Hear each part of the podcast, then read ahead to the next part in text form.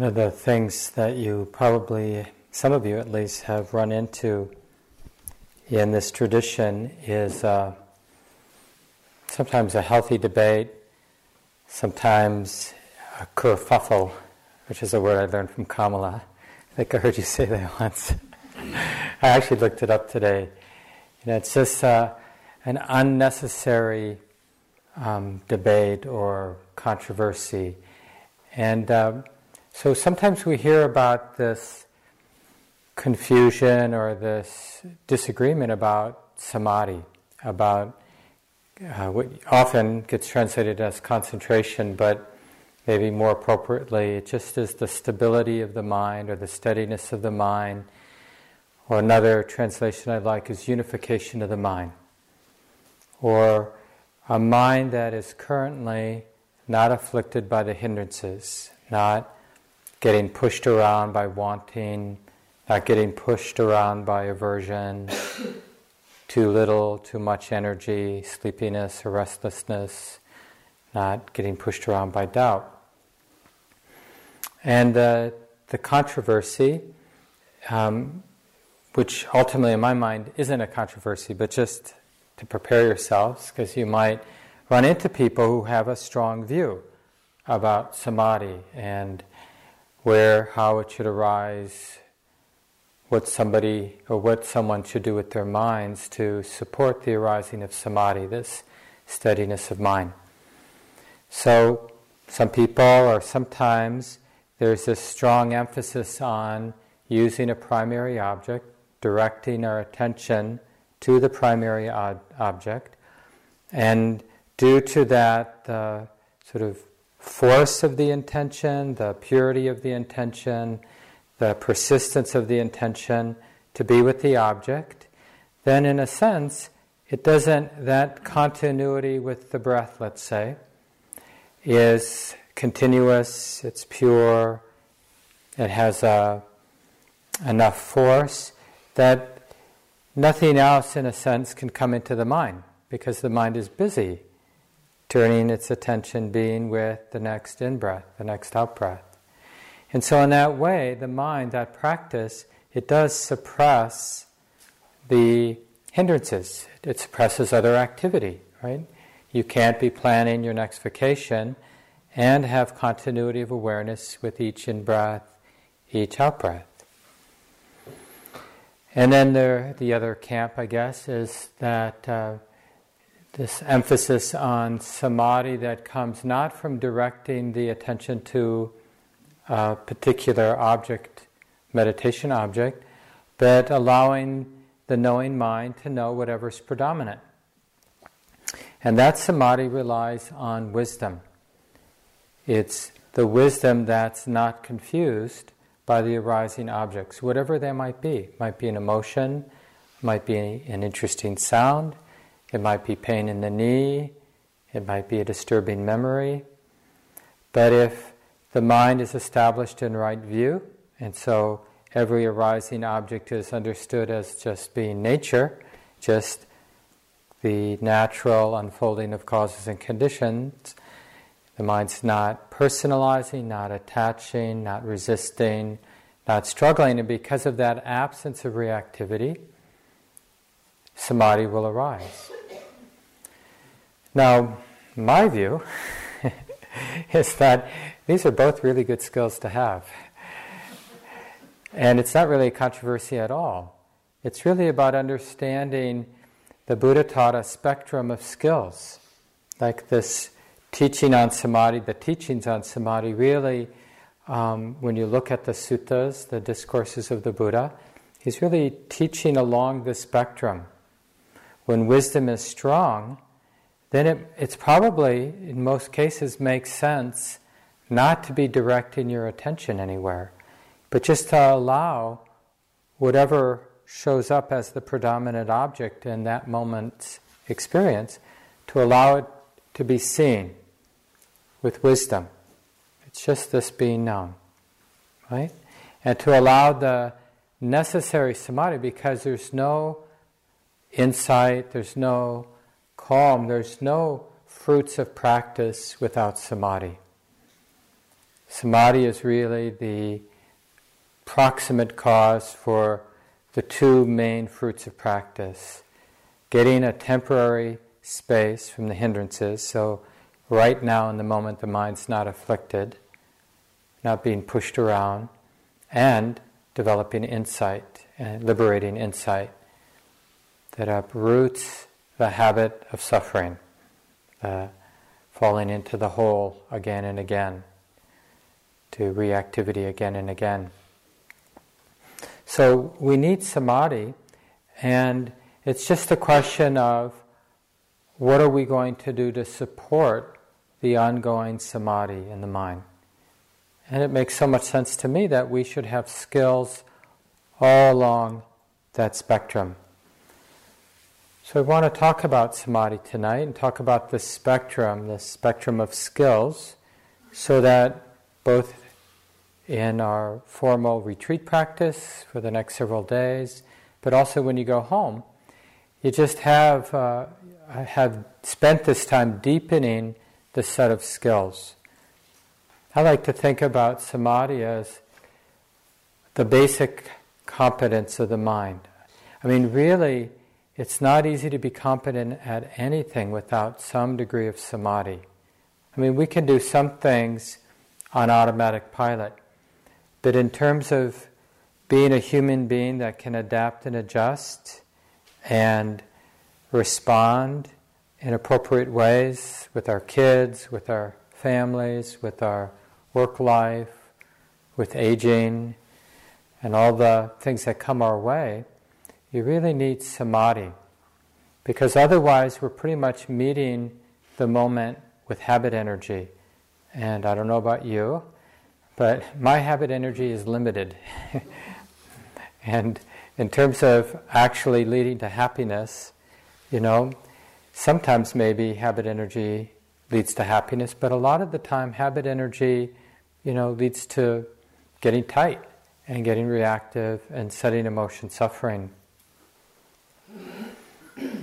Here's a teaching from the Buddha. Just as an arrowsmith shapes an arrow to perfection, so does the wise person shape the mind, which is fickle, unsteady, vulnerable, and erratic. How good it is to rein the mind, which is unruly, capricious, rushing whenever it pleases. The mind so harnessed will bring one happiness. And I know we don't, you know, in a way it's not even politically correct to talk about harnessing the mind because it, it sounds like rough and it sounds controlling. And rightfully so, we associate with our practice uh, more the opposite of just letting things be, right? That's a common Dharma cliche. Just let things be, just allow. Like even in the RAIN acronym that's so helpful, the A, you know, often we think of the word allow, just let things be. But although that's true, just to appreciate what a retraining that is to let things be. Because if we just let things be now, right, what's our predominant habit energy? To react, to resist, to control, to hate, to think, if only, then I'll be happy. So we need to, uh, you know, and that's why we come here, that's why we're willing to submit to the schedule and to the instructions, is because on some level, maybe initially you didn't think so, but after you start paying attention, then we become pretty clear that this heart, this mind, it needs some training and to just let it act out the predominant habits, the habits that have the most momentum.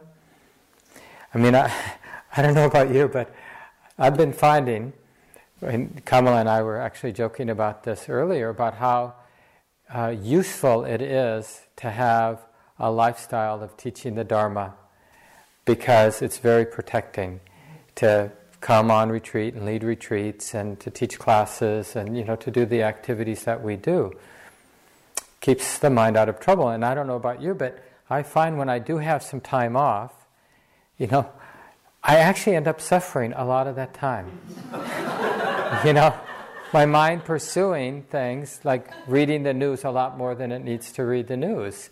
And, you know, just eating more than I need to eat. And basically getting into trouble in different ways. And, uh, you know, it's really clear that the mind, uh, it needs something to do. A lot of people find this being parents. It's like, it's not even so much they wanted to be parents. I mean, they might eventually tell themselves, um, you know, a story about how good it is to raise kids, that the world needs wise children growing up to be wise adults. And there's, there's definitely some truth to that. But one of the things about having kids is there's some samadhi there, right?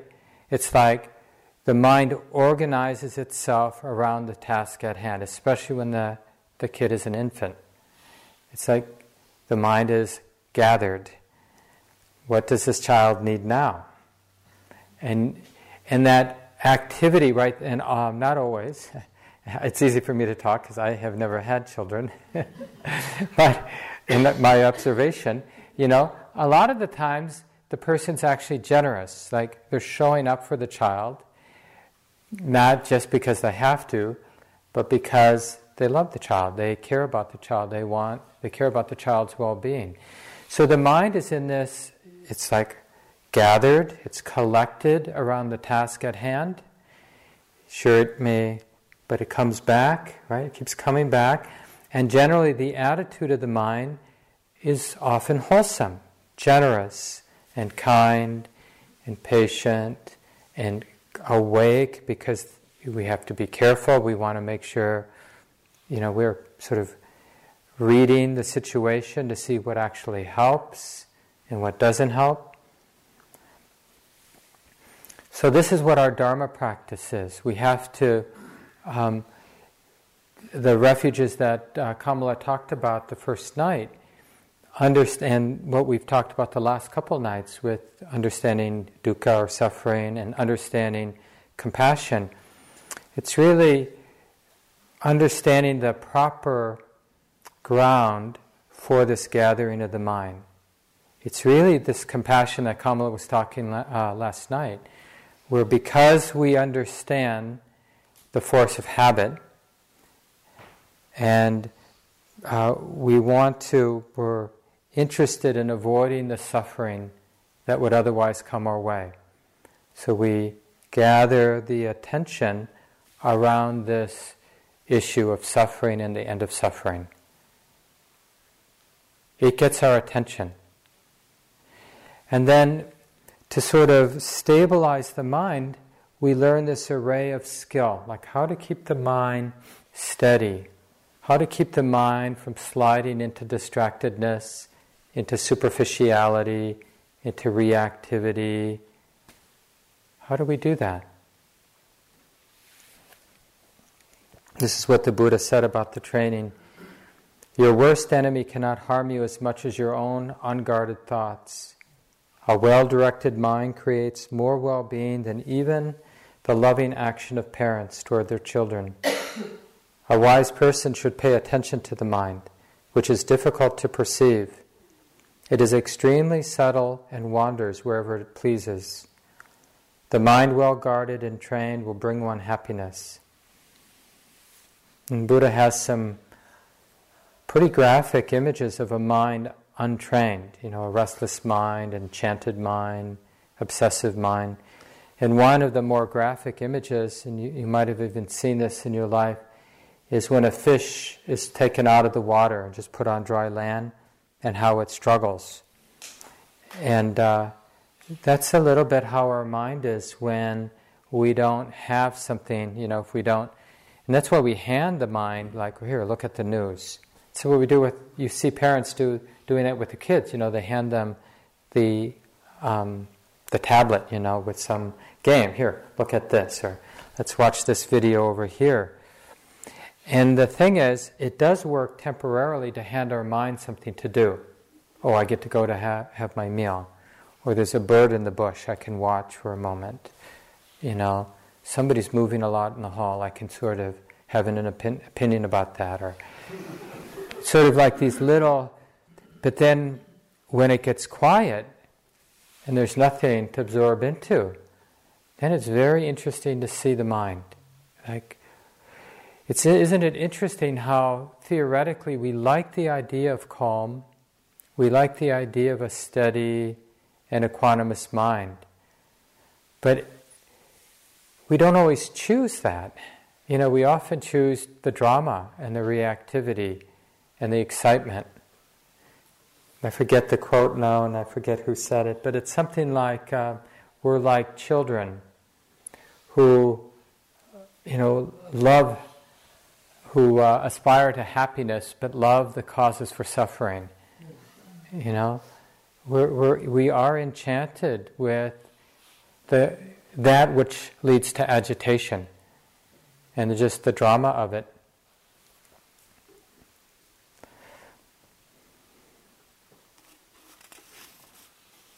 So, a good definition for samadhi, this unification of mind, is a mind that is free of the forces, the habits that hinder the clarity of the mind.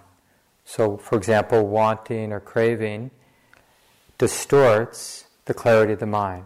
Being aversive, being afraid, hating, it colors, distorts the mind. Buddha uses the image of boiling water that you can't see clearly through when there's anger in the mind. All of the hindrances have a distorting, disturbing, agitating effect in the mind. Doubt does, too little energy.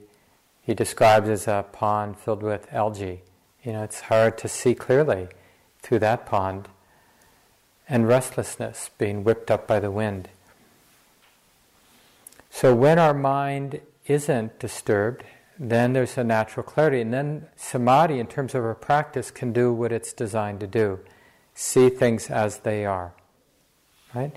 And there are a lot of other effects of samadhi. One of them is the mind feels good. When the energy of the mind isn't being dissipated through our fixed views, our opinions, our reactions, our wanting, our wanting to push something away, the wondering about, like, what does this mean? When the mind isn't being dissipated, fragmented with all this mental activity, then the mind is experienced in its non fragmented state, its unified state, which is pleasant. In, I'm sure many of you have noticed what it feels like when the mind is unified, is gathered together because that state of mind isn't dull, it's actually quite bright. There's energy there, but that energy doesn't need to do anything. It's not being neurotically uh, driven to fix that, control that, understand this. It's in this potential state, so the mind's bright but settled, clear and settled.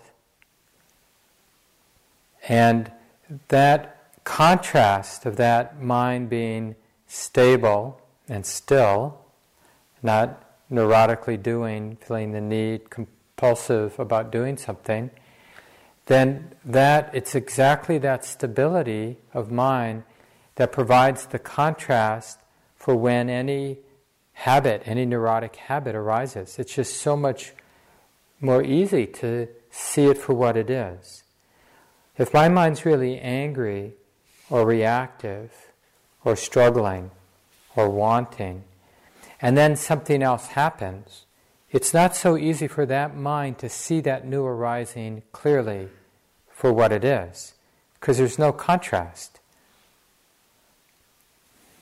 So, I've been reflecting on, you know, just in terms of learning to recognize it and uh, some of the qualities that I experience and people generally experience when their mind settles into samadhi is what you might call an evenness of mind, or that, that uh, non disturbance of the mind, where the hindrances are at bay. But another quality is the steadiness and the continuity. And then that mind really is able to comprehend, right? Because it's it's steady, it's has continuity, that stability of mind, then it can read, like, in order to comprehend the way things are, to discern, we have to read, we have to track the experience for a while, for at least a few moments, to see how it's unfolding. Because to understand really anything, we have to see it as an unfolding process. That's what everything is, right? Everything, this is a process world we're living in. Everything unfolds lawfully, conditionally. So, if we're going to understand the nature of this conditional unfolding, the awareness has to be stable and continuous. It has to be even, clear, and continuous, steady, moment by moment, so it can comprehend oh, this is what's unfolding. This is how it is. This is how it all is affecting it all, right? Because that's partly what comes into view when we have that continuity of awareness. And this is what allows for the deeper insights, like we talk about seeing the impersonal nature, seeing how it isn't personal. Well, where that insight, how that insight arises is the mind is basically more deeply experiencing, understanding the conditional nature, the process. And, you know, this process, it's not like a straight, this causes this, this causes this. There are innumerable causes, causes and conditions playing themselves out, this great web of conditionality. But when the mind is really stable, steady and stable, continuous in this way, then it really can begin to see that conditional nature. And then it doesn't need the idea of me or mine, right? Because that the understanding of what's unfolding here makes sense as a natural process. It doesn't need like it's happening to me, or I'm doing this to me, or you're doing this to me. You can just see the different arisings and how they condition the other, the next moment, and the interplay of what's arising and passing in the mind. It sounds like a cliche, but sometimes I'm sure people here in the room have had this feeling where there's some samadhi you're walking or you're sitting or you're just moving about in a transition from one thing to the next. And you just notice or sense how perfect it is, whatever it is. The wind blowing through the leaves or the crunching of the stones as you're walking.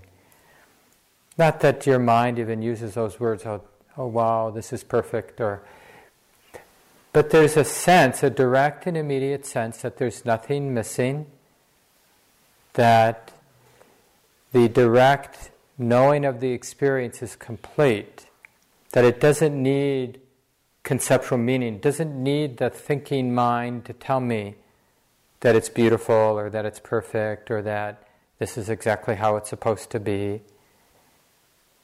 So that fullness or that completeness of the experience is part of this insight where the mind is discerning the conditional process nature.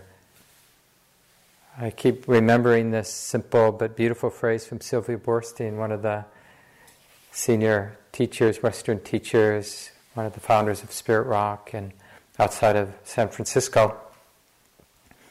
I think I can get it right. Let's see. Um, she says something like, Everything is breathtakingly the only way that it can be. Right? So that's, that's part of what this continuity of awareness that we get from samadhi reveals that everything is breathtakingly the only way that it can be. It doesn't mean that it's a pleasant experience. We could have that insight, that understanding, even if we have a lot of knee pain and there's still 30 minutes to go in the sit. And we're all the way in the front of the room, so there's no way to get out. Remember, you can stretch your limb out or stand. So um, there's another, one more aspect of samadhi that I think is important. I mentioned it briefly earlier, but it's really important to remind us that samadhi is pleasant. There's a pleasantness to this gathered, collected state of mind. And it has an important function. The, it's a, in a way, it's a psychological healing. Because when, you know how this is, when we have one moment of pain after another, you know, the mind starts to get brittle after a while and uh, thin and vulnerable to reactivity, you know, and greed, anger, and delusion start looking better and better. like as if they make sense to like go get a cup of tea and put a lot of honey in it or you know go write a note complaining about something or it just makes sense when we've the mind's been afflicted by pain by pain by pain by pain by pain so to the degree that we're able to um, come back to this really it's kind of our birthright every mind is capable of finding samadhi. And it's so refreshing that the pleasantness, in a way, we, we remember that there's something here and now that's trustworthy. It's a kind of beauty that we don't have to be afraid of. You know, sometimes we, like even Cloud Mountain, we can feel quite moved by the the beauty of the place and the simplicity and how well run it is. And, you know, it's been happening now for over 30 years and just that it exists. And that's a pretty, you know, that's a pretty safe um, place for that kind of appreciative joy, happiness to arise. But much more so when we see something beautiful arise in our own heart and mind, like seeing its capacity to settle, to unify, to gather in the present moment, and uh, you know, just appreciating the clarity of that. So that wholesome appreciation is experienced as a kind of joy.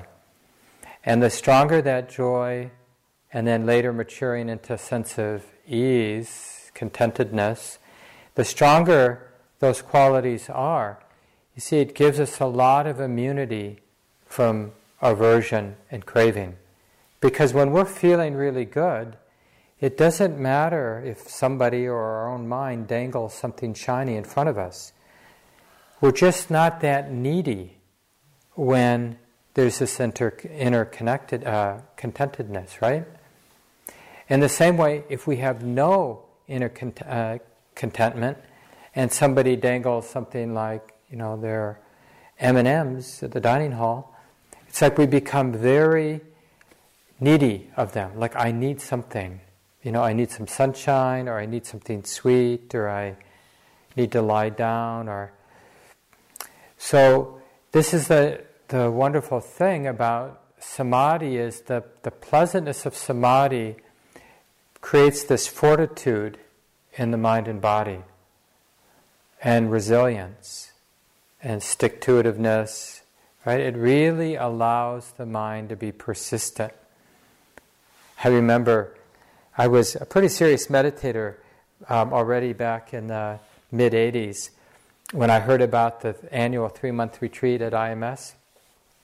I had been reading some of Joseph Goldstein's books and Jack Kornfield's books and knew a few people. And I had this very dismissive attitude because I realized how difficult it was for me to just to do my daily sit and uh, and to go on retreat, you know. And I thought three months, and I was I had this sort of dismissive attitude that they must just be practicing uh, like being callous, like somehow learning to sit there that many days in a row they must have discovered a way not to feel what they're feeling. How else could they do it? And uh, so, but, but uh, what I didn't understand so well is the power that comes with samadhi to be able to stay right in the middle, whatever comes. And it doesn't mean that it's always roses and you know pleasant things coming and going. That stability, that resilience allows us to be right in the middle of pain. In fact, when the attitude is right, wise, the view is wise, pain is actually a pretty good object to develop samadhi with because it gets our attention. Right? It's, it's relatively easy for the attention to notice, oh, this is unpleasant. This is unpleasant. And if the mind has enough wisdom to not immediately think that it would be skillful to be averse or afraid of the unpleasantness, but actually instead can be interested, then the mind can really gather pretty quickly. In the same way that if there's something interesting, that's why sometimes people have this hit this sweet spot in their first retreat because everything's new, the teachings are new, the setting is new, the nice energy of the community is new. They just follow the instructions, and they can get this sort of have a nice sit or a couple nice sits, and the mind really settles down, becomes very clear, maybe really peaceful, really pleasant in some ways. And uh, part of what allowed the mind to gather was that the newness of it. Right? If, if a mountain lion started to hang out, you know, and we had a safe perch, you know, we, our mind would be pretty gathered sitting there, you know, observing the mountain lion doing what hopefully not stalking anybody. Right? So there are things that naturally will gather the mind. Now, how about the breath or walking? So this is the, the real trick in practice is to really get a sense of that spectrum, where at this end of the spectrum, we use that skill of directing the attention to a primary object because uh, if we, there's a sense that if we just let the awareness open to all objects that are coming and going, we're just going to get lost in thought, or there's something pretty seductive coming up, maybe a painful memory, or maybe some uneasy emotion or uneasy sensation in the body, unpleasant sensation in the body, and we're afraid we just tighten up around it, react in a habitual way. So we're going to instead, like th- these would be some reasons why instead we're going to direct the attention to a primary object, like the rising and falling of the abdomen. And this is why often at the beginning of a retreat, even a retreat that is um, oriented toward more of the open attention or choiceless awareness end of the spectrum, they might, in the early days, use an anchor for the attention just so that the mind remembers oh, it's possible this gathering of the energies of the mind and the sta- stabilizing of the mind and having moments of clarity where it's just breathing in being known or just breathing out being known, just the rising expansion, that actual since those actual sensations of the movement of the abdominal wall as it expands out, and that since those sensations of movement as it falls back in, contracts, then the mind sort of regains its confidence, regains clarity, and then with that stability, right, then you see how the instructions have already begun to change. Then we're encouraged that, well, you don't need to hold tight to the primary object.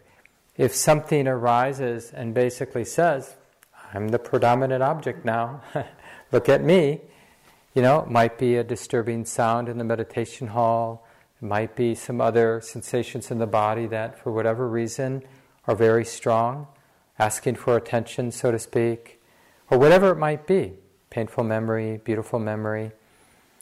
Then we practice. So we're not losing the continuity. And with practice, we don't even have to lose any of the samadhi, any of the clarity, any of the stability of mind. The real key to that is not being confused by the new object. Now this is being known. Now this is what's being known. Well, can this be okay? Often, what confuses the mind is it doesn't know what to do, or it gets confused by the feeling tone that's there with the, with the experience.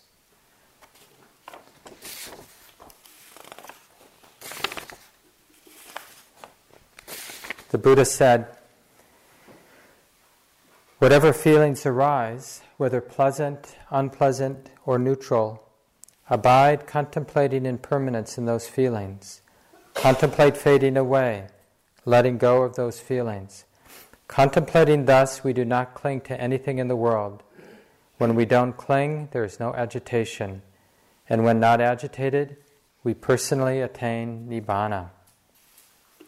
So, the real heart of strengthening and sustaining samadhi, this beautiful balance of mind, is, especially with open attention practice, is not to be dismissive of what's being felt, but to actually clearly recognize what's being felt the pleasantness or the unpleasantness of the thought, or the pleasantness or unpleasantness of the sensation, or the pleasantness or unpleasantness of the sound, or neutrality, of course, too. It's uh, so when an object arises, it always has that a, a feeling tone associated with it. So our practice is to see things as they are. So that means we also are aware it feels like this. And we're not, we practice not being confused by the feeling. Well, can it be okay that it feels like this? But that's the allowing and being intimate with the feeling. When we remember the RAIN acronym, Recognizing the object means also recognizing it has a feeling tone. It feels like something.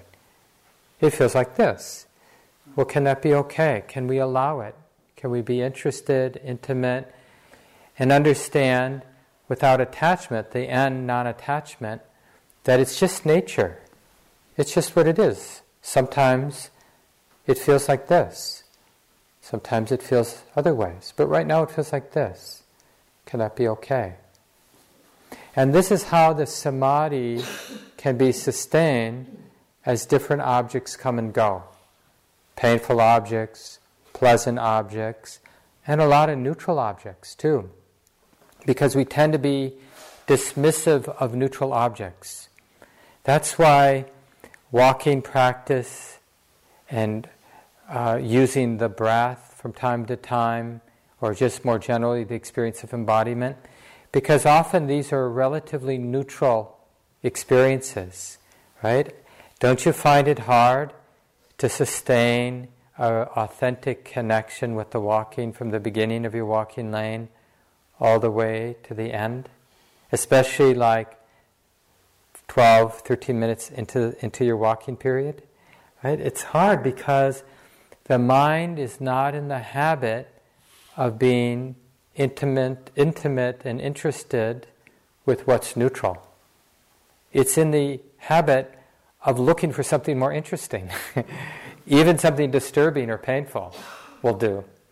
But to connect and sustain with something neutral. But it's really useful because it's not that the walking's so special, but we're, tr- we're developing this samadhi, this quality of mind that can remain stable and clear and see things as they actually are, no matter the feeling tone associated with it. So when it's you know, boring or, ordinary or neutral, we want to be able to connect with those moments of life. And when it's painful, scary, hard to bear, we want to connect with those moments of life. And when it's really pleasant and joyful and uplifting, we want to connect with those moments of life too. Because we want this continuity of awareness through the whole life, you know, as long as we're awake all day long. That's when insights really begin to, uh, to arise. We really start to see things with that continuity of awareness. One image that's uh, in the tradition that I find really useful uh, really points to how wisdom and samadhi work together the stability of mind and having insight, seeing what the mind hasn't seen before, waking up. They really work together. And the image that's used in the tradition is a honed and heavy axe. And you can actually, there's a, a nice little book written by Ajahn Chandako. He's a Western Buddhist monk in the Ajahn Chah tradition, somebody that Kamala has led retreats with, and he has a wonderful, beautiful monastery outside of Auckland in New Zealand, um, where he's the abbot. But anyway, he a while back now he wrote a little book. You can find it online and download it for free, and uh, it's called "A Honed and Heavy Axe." And it's the central metaphor used in the Buddhist tradition that in order for the mind to do its job and to wake up, it needs both, both the sharpness of wisdom or right view, it's just nature unfolding. These causes and conditions that we call this life, these experiences, it's just nature. Right? So understanding that, that's the sharpness. Remembering right view, that's the sharpness. But there's also it's not just a honed axe, it's a honed and heavy axe. Right? It needs some umph to it.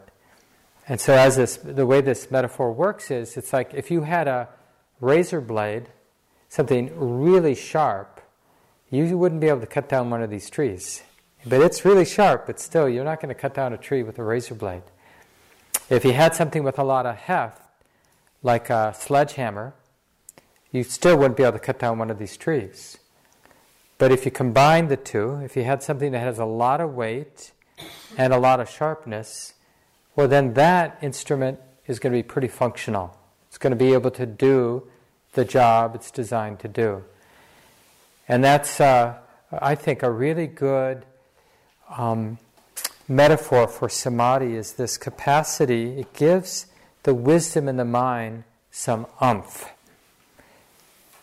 we can have some sharpness. You know, we can read some books, hear a good Dharma talk, and really have a keen intellectual sense of how impersonal everything is, how everything is changing. Everything's coming and going, how grasping is always suffering, any attachment is always suffering. And we can have a lot of confidence in that intellectual understanding. And then we can go home and be a jerk and neurotic and set emotion suffering for ourselves and others. So that kind of understanding, it's useful. It's not like it's not useful, but it's limited in terms of transforming or uprooting our habits of setting emotion suffering. And I'm guessing, maybe the ones who giggled a few moments ago, that we recognize that because it's surprising when we really get how non attachment is the way. I mean, we really get it. Oh, yeah, I really get non attachment is the way. Does anybody not get that that's the way? but can we stop ourselves from being attached? No, because we've got this, you know, at least in moments, we have that keenness, that sharpness that really understands on a certain level right view, but it doesn't have the umph of samadhi where it's been integrated in a deeper way because of the stability, the clarity, the purity of the mind. That's another word actually for samadhi. It's the mind is purified of the defilements, purified of the agitation that comes with greed and distractedness and aversion. So it's a nice just way to check on your practice too, you know. Is there a honed and heavy axe happening?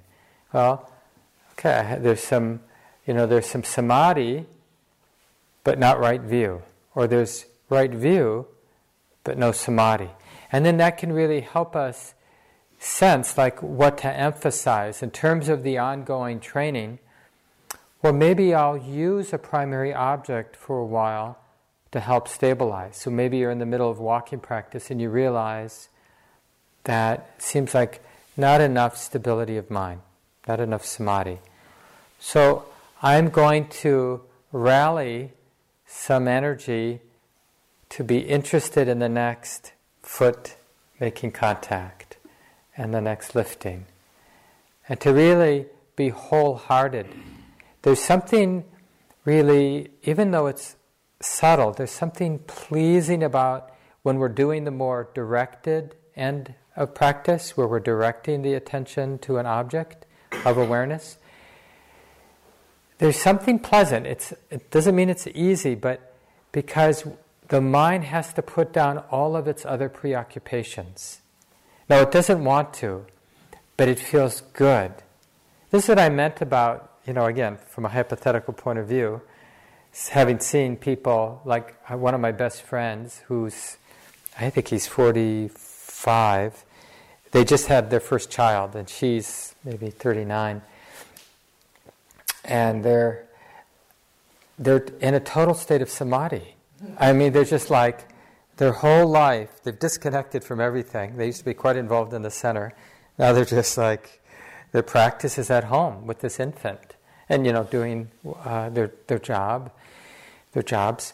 But uh, yeah, just that putting down the other preoccupations with life.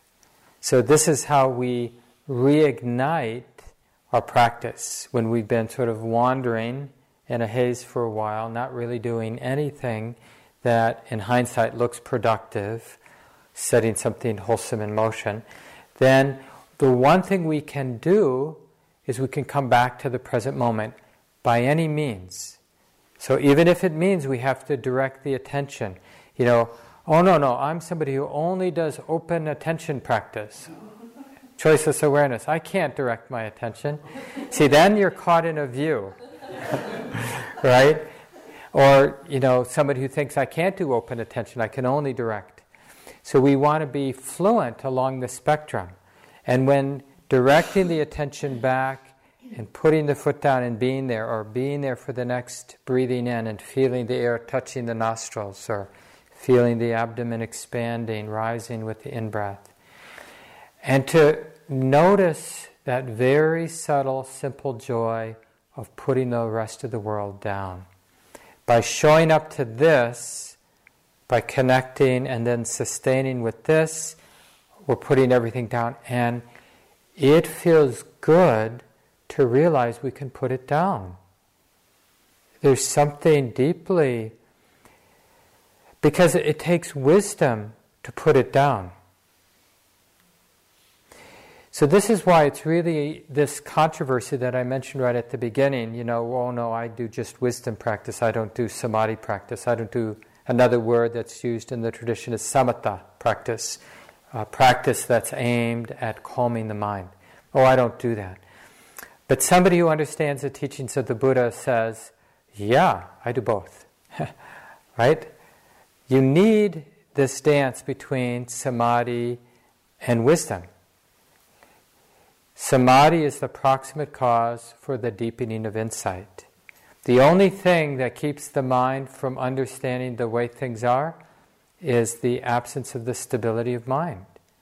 Right? Because the Buddha, is, in, in one of the discourses, talks about when, when there is samadhi, the mind inclines towards nibbana, towards insight and nibbana, liberation, in the same way that the Ganges River inclines towards the ocean. You're not going to stop it. Its nature is to move in that direction. The nature of the mind with samadhi is to see things as they are. And that's so good because it's so frustrating to try to see the insights we read about and hear about just through force of will or by thinking about them. but then we get some samadhi, and all of a sudden, the changing nature of reality just becomes obvious. And the unsatisfactory nature, the you know that when the mind tries to grasp, tries to own, personalize, it always hurts. The ego, the self, can't find ground in this changing world. So, in that sense, it's unsatisfactory. And it's impersonal.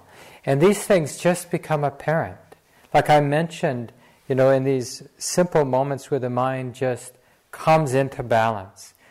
So sometimes samadhi arises because we've followed a formula that works for our mind, we've trained it, and we're getting the natural fruit of that training. But other times the mind just comes into balance, the balance of samadhi, on its own. It's just the conditions are there. Often it's when, I mentioned this earlier, when things are pleasant, like we're already feeling, you know, not afflicted by anything strongly unpleasant. And then all of a sudden, there's just, it was the, the wind was still, but all of a sudden a nice breeze blows. And the combination of sound and the filtered light flickering and the sensations against the skin, right? The mind was ripe, and now with that new change of the wind, with the wind coming in, the mind gathers itself, unifies, in knowing the sound and the sensations. Right? It doesn't have to be just one, it could be awareness of all of that arising together. And the clarity's there. And then in that moment, it's like you might notice how impersonal, how beautiful and impersonal it all is. In fact, the beauty is related to the fact that whatever the mind is understanding can't be grasped, that it's ephemeral. It's just a momentary arising. It can't be grasped, and it's not personal at all. But still, it's, it's very insightful. It, it shifts, it's like a little seismic shift to the mind. Because all of the more neurotic pursuits for happiness get undermined. Because that moment was authentically healing and liberating, and it just arose on its own. I didn't have to go shopping. I didn't, you know, need to win an award or have somebody praise me. And one of the sort of flavors of those simple moments of samadhi, that unified mind, seeing things as they are, is this, uh, it's like a shift in allegiance from me, from this egoic point of view, trying so hard to line things up so I can be happy. And that's so frustrating to get everybody to act the way that I want them to act, and to get my body to be the way that I need it to be, want it to be. It's just endlessly frustrating. And then to have a moment like that where the aftertaste is, it's okay. It's all okay. Without me doing anything, it's all okay. You see, it really shifts how the mind understands freedom or happiness or liberation from something that a somebody pursues and then holds on to. And we can turn our practice into this too. You know, and samadhi is one of the places where we get in this striving, achievement, uh, fixation. Like, God, if I could only get samadhi, then I'd be happy. And to remember that samadhi arises not because somebody wants it to arise. Why? What are the causes? What are the proximate causes for samadhi? What are the proximate causes for samadhi, for that unification of mind? You might be surprised, but there's often it is a kind of inner pleasantness or happiness that can gather, that uh, supports the natural gathering of the mind. And we can uh, find that with faith or confidence, like sitting down, even though our body might be achy, but just uh, gratitude or just feeling part of the community. This is actually an underused technique as you're like in a formal walking or formal sitting to take some moments to look at the attitude of the mind. Because when we bring in wholesome attitude like compassion or kindness, joy, gratitude, appreciation, the willingness to let go or a generous heart, it's like the, the happiness, the pleasantness of those wholesome attitudes, the mind just begins to settle before we pull out our meditation technique, it's already settling. And you'll look, and, and hopefully, because of the talk, you'll just pay attention during the retreat, and you'll notice, you just get interested in the art and science of when and how the mind gathers and collects. And just as important, what disturbs that collectedness, that unification of mind. It's so interesting you know, when we have it. And then maybe we get a little greedy. Oh, this, this is great. I'm going to be this way for the rest of the retreat. and so the seeds, we've just sown the seeds for the dissolution of that collectedness of mind. But we learn a little each time. And whatever has the nature to come together does have the nature to fall apart. But the more we understand samadhi and the more that our samadhi is coming, arising out of, of view, a wisdom that's not confused and not disturbed by feeling, by the pleasant, unpleasant, or neutral feeling, then that kind of samadhi can be um, more resilient, even when you leave the retreat in a few days. Maybe I'll just end by reading a few words from Sayadaw U Tejaniya.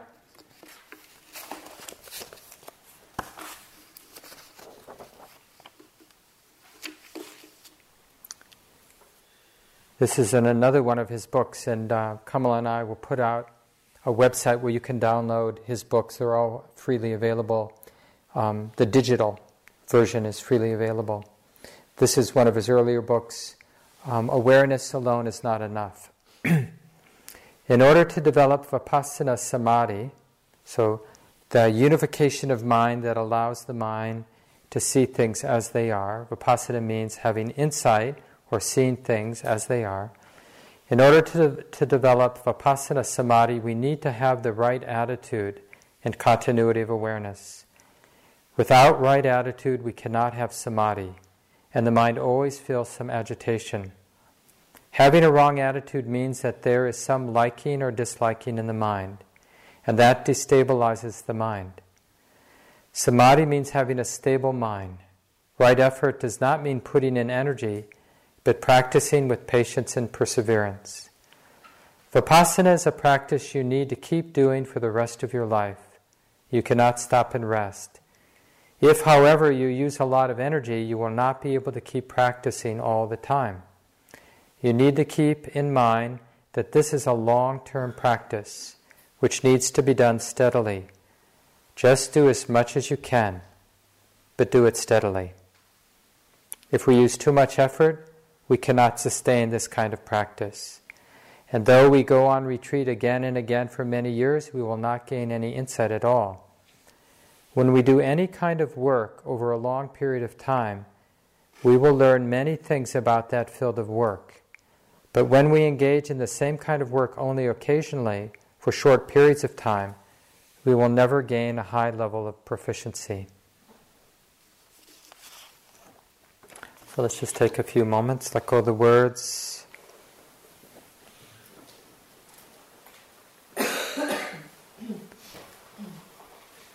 Allowing the mind to gather here in the present moment.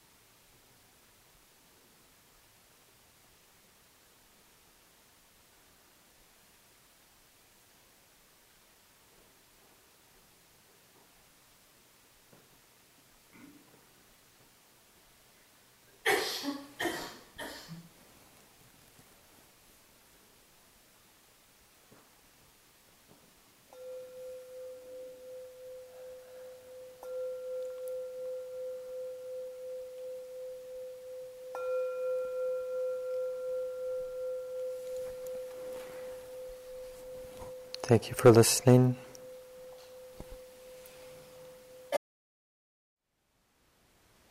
Thank you for listening.